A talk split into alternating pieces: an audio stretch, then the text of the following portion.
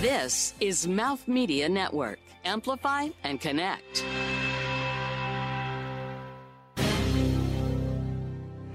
Hi, I'm Julie Lyle, and I'm the CEO of Zatara.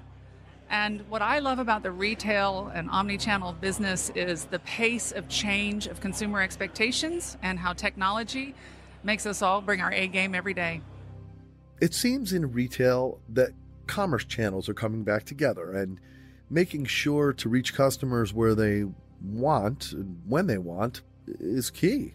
A startup company in stealth mode focused on blockchain aimed at retail consumer packaged goods and brand building and loyalty marketing joined Rob Sanchez and agency within CEO Joe Yakuel on location at Commerce Next in New York for a truly insightful discussion here on Fashion is Your Business.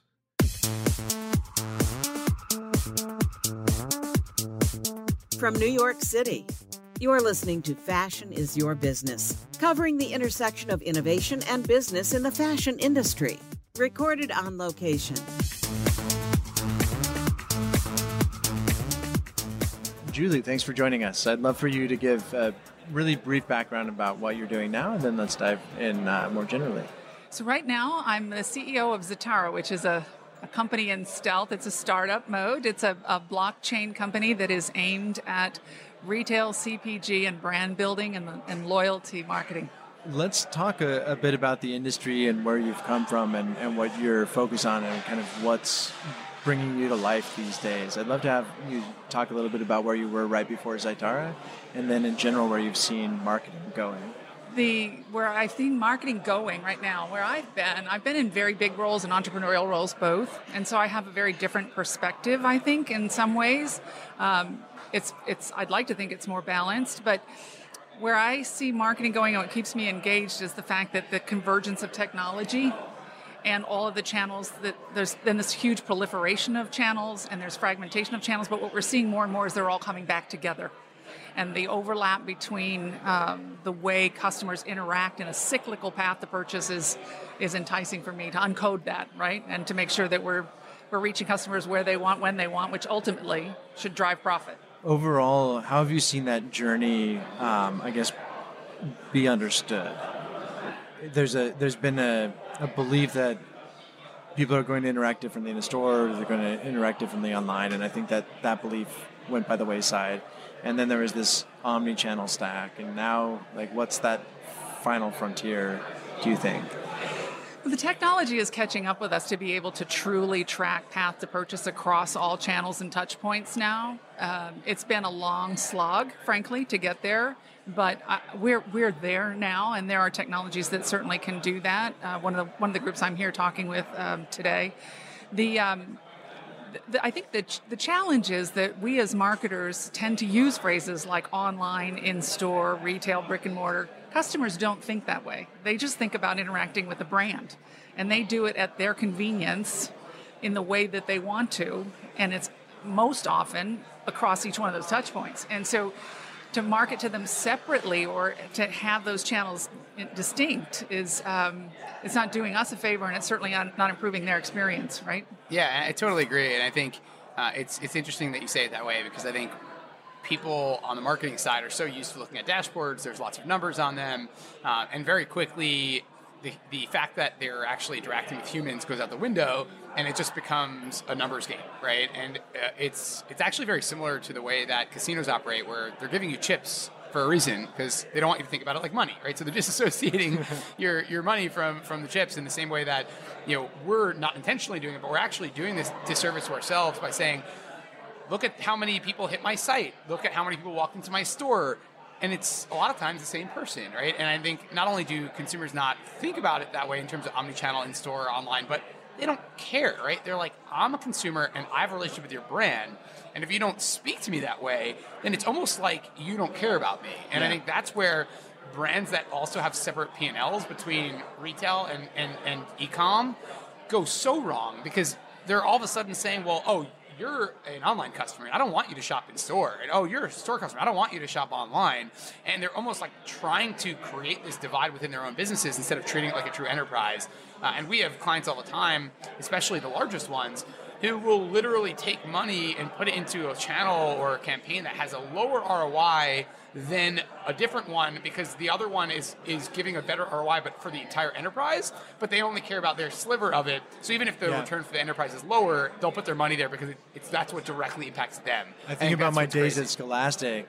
Scholastic was its own main competitor in the top seven categories, right? Like, and every business unit was undercutting the price and driving sale. It's, Yeah, so often in my career I've seen where um, to really drive innovation or change in an organization, you have to go. You have to partner with HR and look at the incentive structures because exactly what, what you're saying is absolutely the case. Yeah.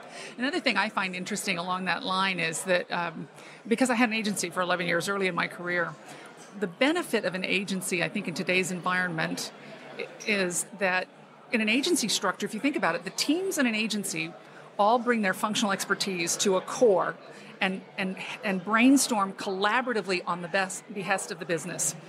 When you move those teams internally, or when you actually build uh, internal marketing capabilities, you're hiring by individual expertise, and you naturally build silos inside the organization, and it doesn't serve well. There's there's issues with agency opportunities. I mean, there's there's no You're perfect structure, but Yeah, you're literally like speaking my sales pitch, like not even kidding. We didn't rehearse this at all, um, but I started this company. Uh, actually, my, my experience is the opposite of yours in the sense that I started in house and, and now I own a performance marketing company, and we work with a lot of different brands and different verticals.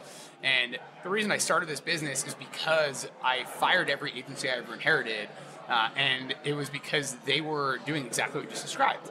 Um, they had a search team and they had a social team, they had a display team. The left hand didn't know what the right hand was doing.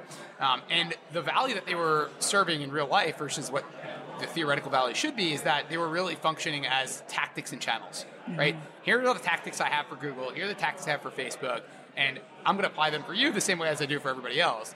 Um, and being an in-house team, you should really be thinking and operating like a business owner.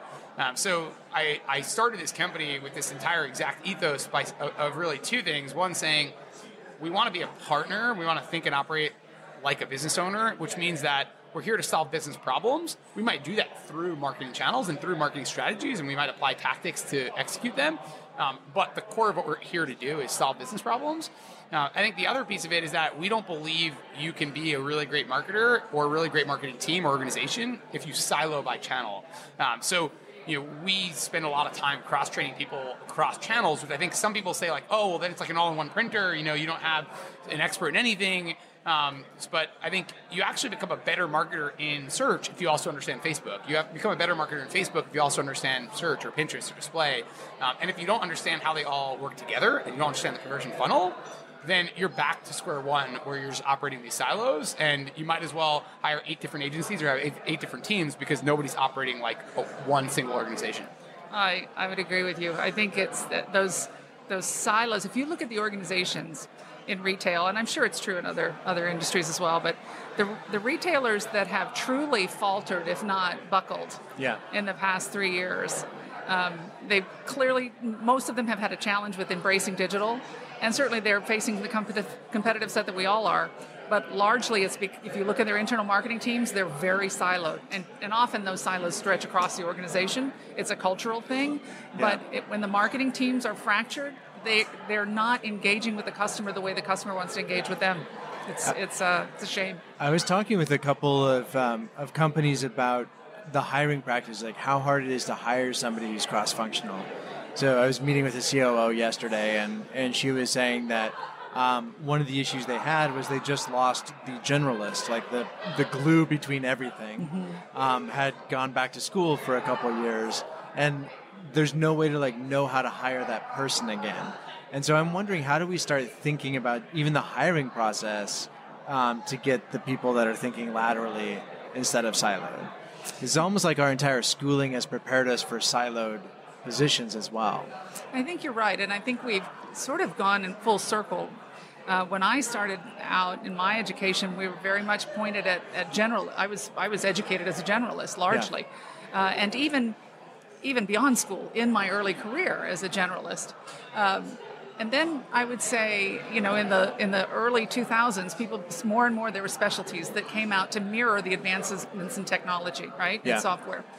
And while while that's important too, just as you've described, the leadership capabilities to bring those cross-functional teams together is absolutely paramount. And so is it a generalist or is it truly leadership skills? And I, I would say it's leadership and communication skills. Yeah. The more and more we become screen dependent or isolated in our areas of expertise, the fewer the fewer skills we have in terms of building coalitions and mobilizing people and creating a story or a vision that can galvanize troops behind and get them to work together in lockstep.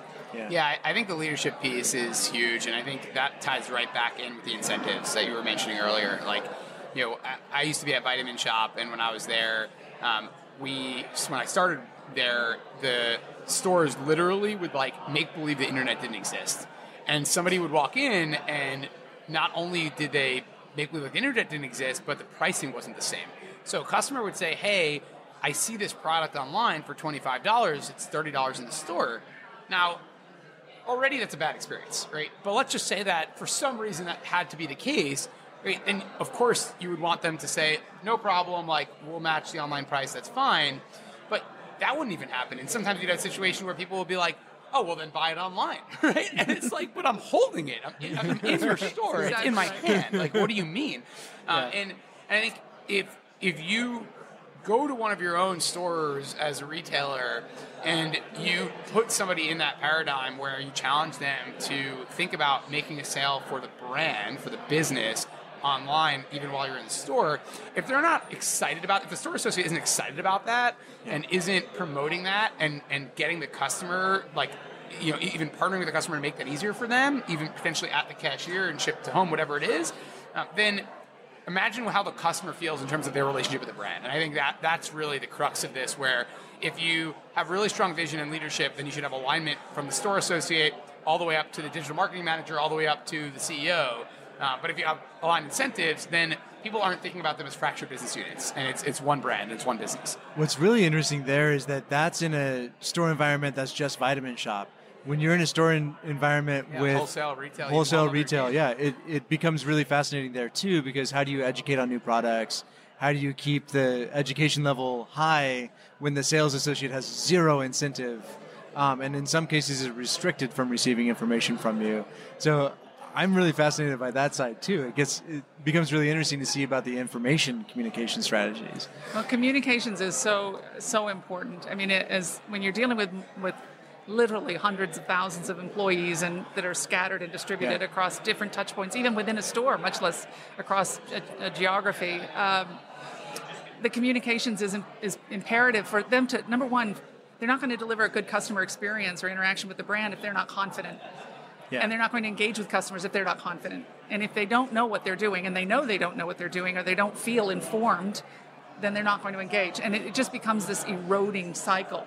Yeah. um, number one. Number two i think often even when we tell associates what to do or we tell them that, that they need to follow certain procedures or how to handle certain situations we don't tell them why. And in today's world, more and more, I, I just my mantra would be if we could just make common sense common practice, right? If you could just stop for a moment and think that before you became a shopkeeper, or before you became a digital marketer, or before you became a brand manager, you're a customer. You're Yeah. a customer for the vast majority of your life, and you know what you will and won't accept. Why would you expect the people that you're selling to or serving to expect anything different? I think Julie needs to go and teach this to United Airlines. Um, um, but uh, no, but I think uh, it's super true, and I think even in like just a very common use case, I mean, we have a lot of, of, of brands that we work with that sell at a wholesale environment like you're describing. And Yeah. one of the things that they'll always tell us is that what they like about direct consumer isn't just the fact that they have the better margin, right? Like that's obvious. They're, they're cutting out the middleman. Like we all get that, um, but it's the storytelling aspect of it too.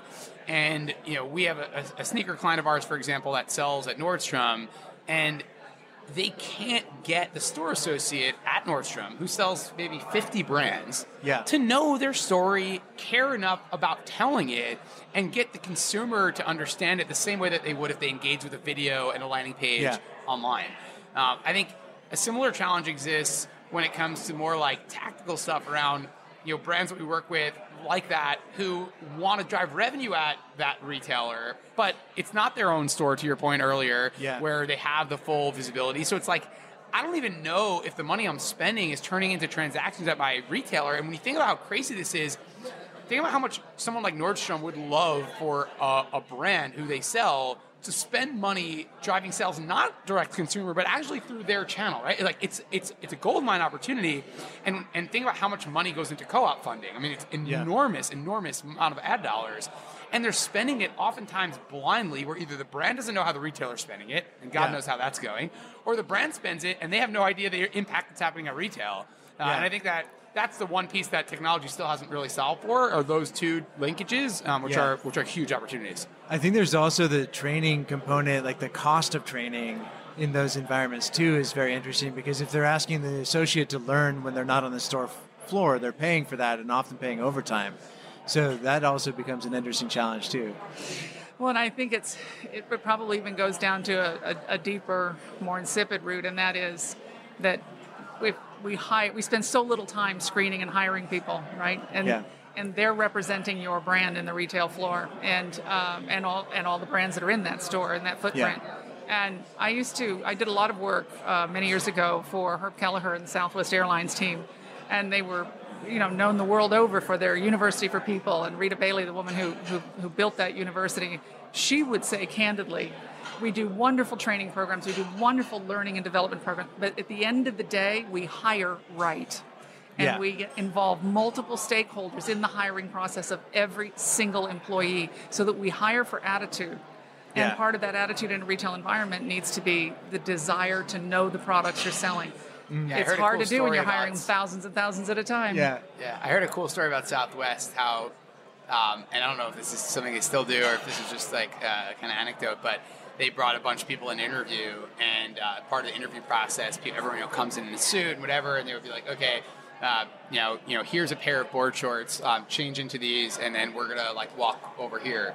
Um, and you know, some people were like, "All right, like cool. This is this is fun. Like this is funky. Like let's do it." And then some people were like, "This is weird." Still did it. Then you had some people that were just like, this is this is not right, right? Like why like why are you asking me to do this? Like this is not something that you should you know be able to force on me and blah blah. And it's like great, here's the door, right? Because this company isn't for you if you don't feel comfortable getting into that like fun, engaging environment, which is what Southwest is all about. I think that's a perfect example where like they're truly screening people in a tangible way, not by asking a case study question, mm-hmm. right? But by putting them in an environment that is actually in a way going to be mimicked when it comes to how they interact with the customer. And, and I think that really speaks to their brand, which is pretty cool.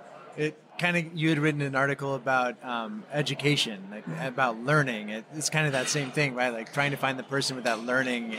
just um, that hunger and thirst yeah. for continuous i know myself i um, i learned early on and i think it is because i started on the agency side what i knew in, inherently from that experience was that when i went to the corporate side my view of the world would become very unidimensional and i and i wouldn't be exposed to different business models and different brands and different uh, go-to-market strategies and and brand stories and technologies. And if i and if as going if i was going to stay relevant after uh, you know tenure in a corporate environment i was going to have to go and find that learning on my own Yeah. and uh, and I think that has never been more true than today. And I've I've talked to so many people and said, listen, the best management and leadership programs out there. Certainly, take advantage of all of them, attend conferences, etc.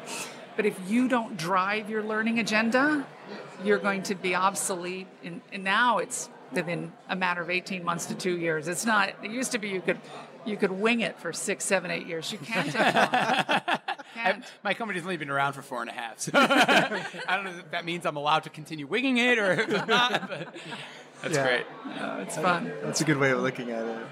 Um, it kind of gets to the the career, the entrenched career folks too, right? Like where this is the way it's done, this is the way the division operates, this is the way things are.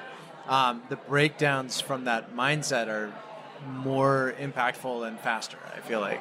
Um, Absolutely. Well, and I, you know, I think there's so many people far more educated than I am to speak to the issues with our education system, but we have an education system that was built specifically to gin out assembly line workers. Yep. And one uh, answer the right way every time. it's a challenge. Yep. And uh, I think for many years we felt that the way some of our Asian counterparts were trained, which was very much rote memorization and regurgitation, limited them from being as intellectually curious and as innovative as we are here in the West. But we're seeing now that our system is, in many ways, just as antiquated Yeah. and, and, and just, I mean, it served a, a brilliant purpose at the time. It's just not relevant for this day and age. And, and we've, we've got to make some big Yeah. strides to catch up. Right. I think uh, an interesting thing about that too is like if you look at some of the professions that are huge in our economy today, um, you know, as we are no longer a manufacturing country and more and more are service-based country, there's a huge, huge percentage of the population, especially in the upper middle class or even you know upper class, that are in sales roles. Um, and tell me the last time you saw a major at a university that was I majored in sales, right? Yeah. Now, all I'm getting at is sales is a teachable thing, right? Like, sure, Yeah. some people might be born better at it than others, just like anything else in, in, in life. Um, but you can teach someone to be a really, really good salesperson. And I know plenty of salespeople that are getting paid well into the six figures. And why isn't that something that is taught at school, right? And this is not a new profession, right? We're not talking about, you know, AI and why is that not a major? And, and, and there are majors in AI in certain schools. Like, I've never heard of sales as a major, and sales has been around forever. Um, Right. And I think it's just Yeah. a great example how we're not tailoring the education system to what's actually happening in our economy today. That's where I think like some of the old school sales orgs, like I sold books door to door in West Virginia. Like that was some of the best training I've ever received. And since then, I've been investing heavily in sales because switching from COO to CEO, I've had to pick up that like sales role in a whole different way, which is hard because I don't, I'm not naturally that. But it's also where do I go, right? Like where do I learn what's right? And to your point earlier about tactics versus complete understanding and strategy, most of the sales education you get right now is all tactics based. You don't have a lot of the grander theories that are easily accessible. So Well, you got Julie and I on the podcast, so I think Yeah, you're doing pretty yeah. good. Well, you know, you were mentioning earlier, Joe, about uh, interesting anecdotes about Southwest Airlines. When I was actually being interviewed for Raytheon, the defense contractor, they brought me in with a number of their, uh, several of their executives and board members, and after, you know, once I'd made it, I guess, to the finalist stage, and they said, "We want you to sell us." On manufacturing facilities for some denim blue jean company. I had no retail or CPG experience at all at this point, right? And I said, hang on, like, what do you guys we're, do we're- again? we're selling Patriot missiles. I mean, like, Yeah. and they were like, no, no, we want you to sell us on this. And for all the reasons you described earlier, they were seeing whether I was adaptable, whether I could move on the fly, how creative I would be Yeah. when I came up with the presentation. They gave me virtually the information I just shared with you was all I had. yeah, And how I would react to the challenge and, and how I would deal with Yeah. questions and answers. I mean, it was it was a genius way to do it. Yeah. I don't interview a salesperson without asking them to sell me something. But there are It's like Wolf of Wall Street. of- Sell me this pen. seriously. yeah. but there's so many organizations that do that every day, and Yeah. uh, we need to just be more creative about the selection process of the folks that we hire. And to your point, Rob, there are core foundation skills. Whether we were mentioning law earlier, whether it's law, finance, a, a bit of general technology base, just so that you Yeah. have an empathy and an understanding, and sales. There's certain skills that we can teach young people enough to know where to go and look for more Yeah. to know what they're comfortable with, what they like, where their expertise is, rather than following some cookie cutter program of skills that they'll never use again. Yeah.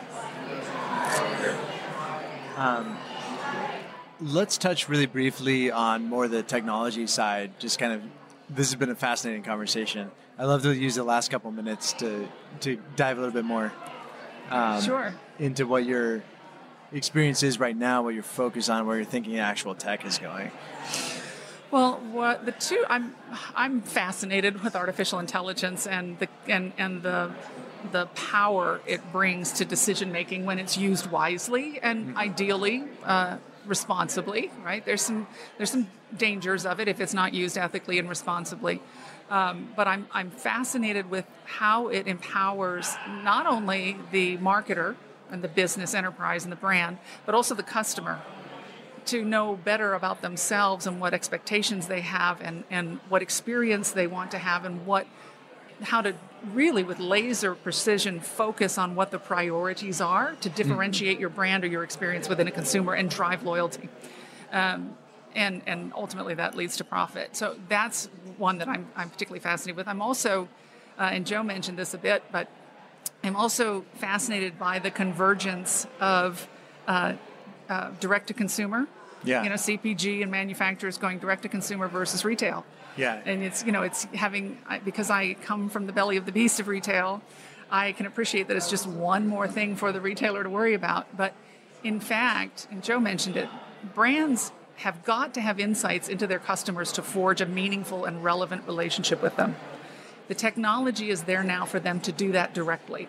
That Yeah. doesn't necessarily have to be a death knell for retailers. Right. It should, in fact, empower brands to market more efficiently, more effectively, and Yeah. more engagingly with consumers in a way. And then retailers have to go back to being shopkeepers that Yeah. actually sell it in a, Yeah. present the product, merchandise it, and sell it in a more effective way than their competitor down the street. That's why I love the grocery industry, like looking at that space because it's such there's so many products in such a tightly constrained space and so many products that are similar or like just variations on a slight theme and, and even the explosion of like types of ketchup, right? Like it's um, and so that's where story brand loyalty really plays out in this interesting way but it's also a fascinatingly fractured and broken business model that's needing to be refigured out and resolved with technology. So before you had Heinz would pay for an end cap, they'd pay for a coupon, they'd pay for a circular,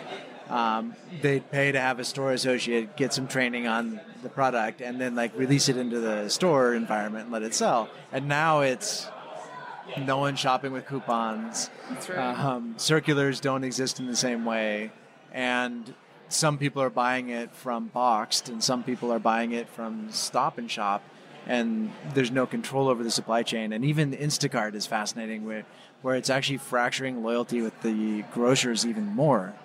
Um, and so all of a sudden you're loyal to this third party service provider, not the store in your neighborhood. So with like with that landscape there, I think it's fascinating to see what tech is going to start playing with in there. I'd love for your thoughts on how um, how what you're looking at might even impact that environment. Well, without giving away too much of the farm Yeah. on Zatara, um, we're, as I said, we're an enterprise SaaS platform that is aimed at empowering brands, meaning CPG and Yeah. manufacturers, with the data to be able to forge lasting relationships and control their own market share. And I think that's what's important. Yeah, In today's world, no manufacturer has the luxury of sitting back and waiting for a retailer to manage their market share on the shelf. Yeah. And slotting fees and all of those archaic ways of trying to get domination on the on the grocery store aisle or the end cap is just when, especially when customers aren't coming in the store anyway, Right. right? It doesn't give you the advantage. It used to be that if you were scale, you know, if you were a P&G or you were a Unilever, you really did dominate the racks and you really did have leverage and, and, and pricing authority and et cetera with the retailers as well as the marketing capabilities to be able to to do spray and pray marketing and Yeah. stuff every mailbox relevant or not with Yeah. coupons that people may or may not use right the, today's environment and the price compression that is out there with e-commerce and, and these new delivery models that you mentioned, uh, Rob, just that those days are gone, and Yeah. scale is not the the advantage that it used to be, and that's and to, in today's marketplace environments online where anybody can literally hang up a shingle, you know, Harry's, Dollar Shave Club, Yeah. and peel off your most lucrative product line yeah, and and get more consumer insights and real-time feedback Yeah. on product development, product innovations, product features, pricing, et cetera. Yeah. As well as uh, the that from the, that's from the brand's perspective, but from the retailer's perspective, that's your trip driver that just Yeah. got eliminated, right?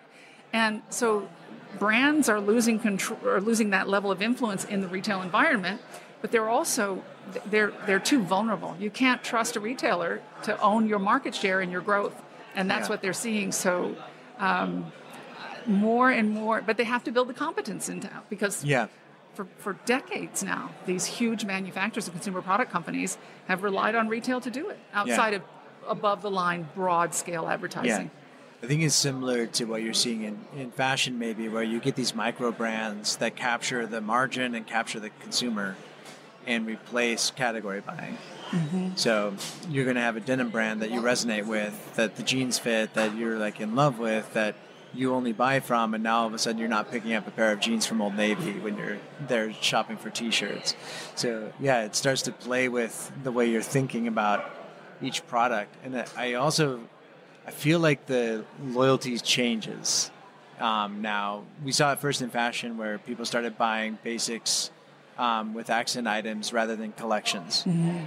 And I don't know where that's going to go in other industries because I haven't been having a lot of those conversations. But it's probably going to be the same, where you may buy your foundation from one place and buy your eyeliner and your mascara and so on from another, or like this set of vitamins from this shop and this set from that one. And yeah. Absolutely. And and what we're seeing across categories is consumers are defining exactly the product features, pricing, and access that Yeah. they want. And they're I mean, very few are so brand loyal that they that they're going to do Yeah. a whole collection, whether it's your face or your body or your home or anything else. Yeah. Um, but what's what I find interesting, we've kind of come full circle about i i the comments earlier about silos, uh, where CPG brands are struggling.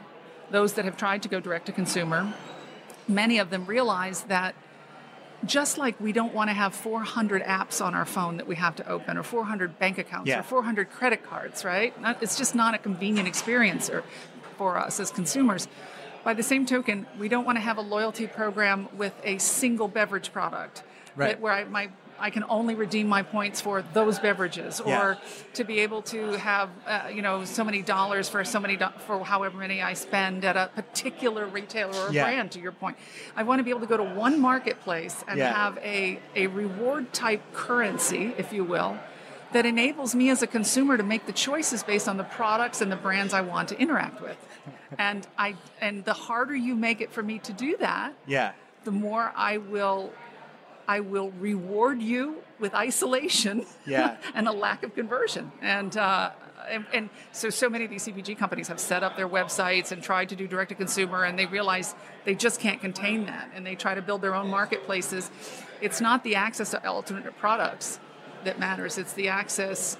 It's having the loyalty Yeah. rewards platform or currency Yeah. that is transferable that is missing. Well, the interesting thing there is that that's kind of what Amazon is giving you in their platform, right? Like Amazon is about convenience and access to whatever it is you want whenever. Like they're they're selling you convenience. They don't care what the product is. Um, and that's also why they've been so successful in knocking off a lot of things and, and incorporating that inside of what they're doing because all of a sudden you have um, just access to whatever it is. I think about so CVS this morning I got a coupon for an allergy medication. If I bought every time I got that coupon from CVS, it's a it's technically a reward for buying there, but I would be taking like 30 pills a day, right? like it's it, and having a reward program around a single product that has a slow repurchase cycle makes no sense. It doesn't make any sense. Um, and a lot of the commodities and so on that you're seeing there, yeah. So But again, it goes yeah. back to a brand or a retailer pushing a product at you rather than understanding what you need and the frequency with which you buy it and where you Yeah. want to buy it and giving you opportunities to do that or to switch to another product, right? Yeah. Uh, um, it's interesting when you yeah. when you mentioned about Amazon. What came to mind for me is, I so many times with my teams, I I challenge them. It's we want to be innovative and we want to do try new things all the time. You have to try and iterate and learn, fail quickly and, and move on. But there's something to be said by really getting those true moment of truth consumer insights that tell you what the biggest pain point is for a customer. Yeah. And Amazon for for all of its, you know, Yeah. it's, it's certainly a company It's to be admired. But the one thing they got right was they understood if I shorten the last three feet of retail, Yeah. if all I do is make it easy to get it on your doorstep, Yeah. they redefined convenience. Yep. And they did it overnight and they changed the entire industry, online and offline. Yeah. And it wasn't because they added all these sexy features or Yeah. because they had more product just than anybody last else. mile It was execution. just I'm eliminating a pain point for you. Yeah. And sometimes we should sometimes we should simpler less is more. Yeah. Right? Well, it's interesting too. It's it was a single pain point that you eliminated. That's a good point. I hadn't really thought about that before.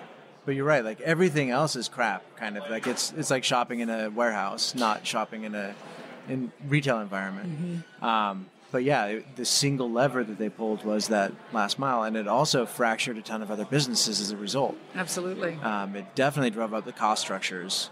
Well, and I, I'll, I'll, I have to I'll caveat this. I obviously have a little bit of a bias for Doug McMillon and the and the Walmart folks, but um, they're, they're one of their most recent ad campaigns, which I thought was just priceless. Was they redefined convenience in a different way, right? They know that they are not, for some time to come anyway, they're not going to be able to get it on the doorstep as quickly and as cheaply as Amazon. Yeah. But they did this entire brand campaign around uh, around a, a man who wakes up with his little kid and they are in their pajamas and they decide they're going to make mommy breakfast in bed and they in their pajamas without taking their pajamas off they get in the car they, they go online they order some groceries they get in their car and they go to the walmart and the lady Yeah. they never get out of the car the lady loads it up and they Yeah. come home and serve mommy breakfast in bed and they haven't changed their clothes and that was the way of saying there's a different kind of convenience we're not Yeah. going we're not going to beat amazon at that game today Right. but what we can do that they can't do is that. And Yeah. That's where you say, you know, retailers, big and small, have the opportunity to be very clever and to understand where their core strengths are, what they can authentically and consistently deliver on, and make that their competitive advantage. Uh, assuming a customer wants it, you got to know that it- has Yeah. to matter to the customer at the end of the day. But if it does, you can capitalize on, on what your strengths are while you build back to the capabilities that you don't have. This has been a really interesting conversation. Thank you so much. Um, do you have any final thoughts you want to wrap up with? Uh, I guess the final thought I would just say for if there's marketers out there listening, and just leadership in general, um, it's understandable how the onset of different technologies, the, the march of different technologies, has created these fractured go-to-market strategies and fractured teams, and and these areas of specialties that that ultimately turn up like silos. But if you really want to connect with the customer and understand how they are engaging and experiencing your brand, those teams have got to be in lockstep. They have to understand each other, the nuances of each other's expertise, and what that looks like and feels like to the consumer because we don't shop in a linear fashion. And to market to them in linear fashion or fractured fashion is just not serving your brand well. All right. Well, thank you so much. My It's been a pleasure. pleasure. Thank you. This has been Fashion is Your Business, produced by Mouth Media Network. Copyright 2020.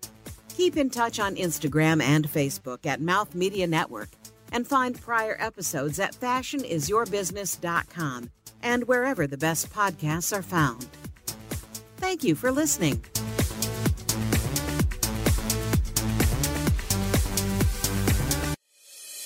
This is Mouth Media Network. Amplify and connect.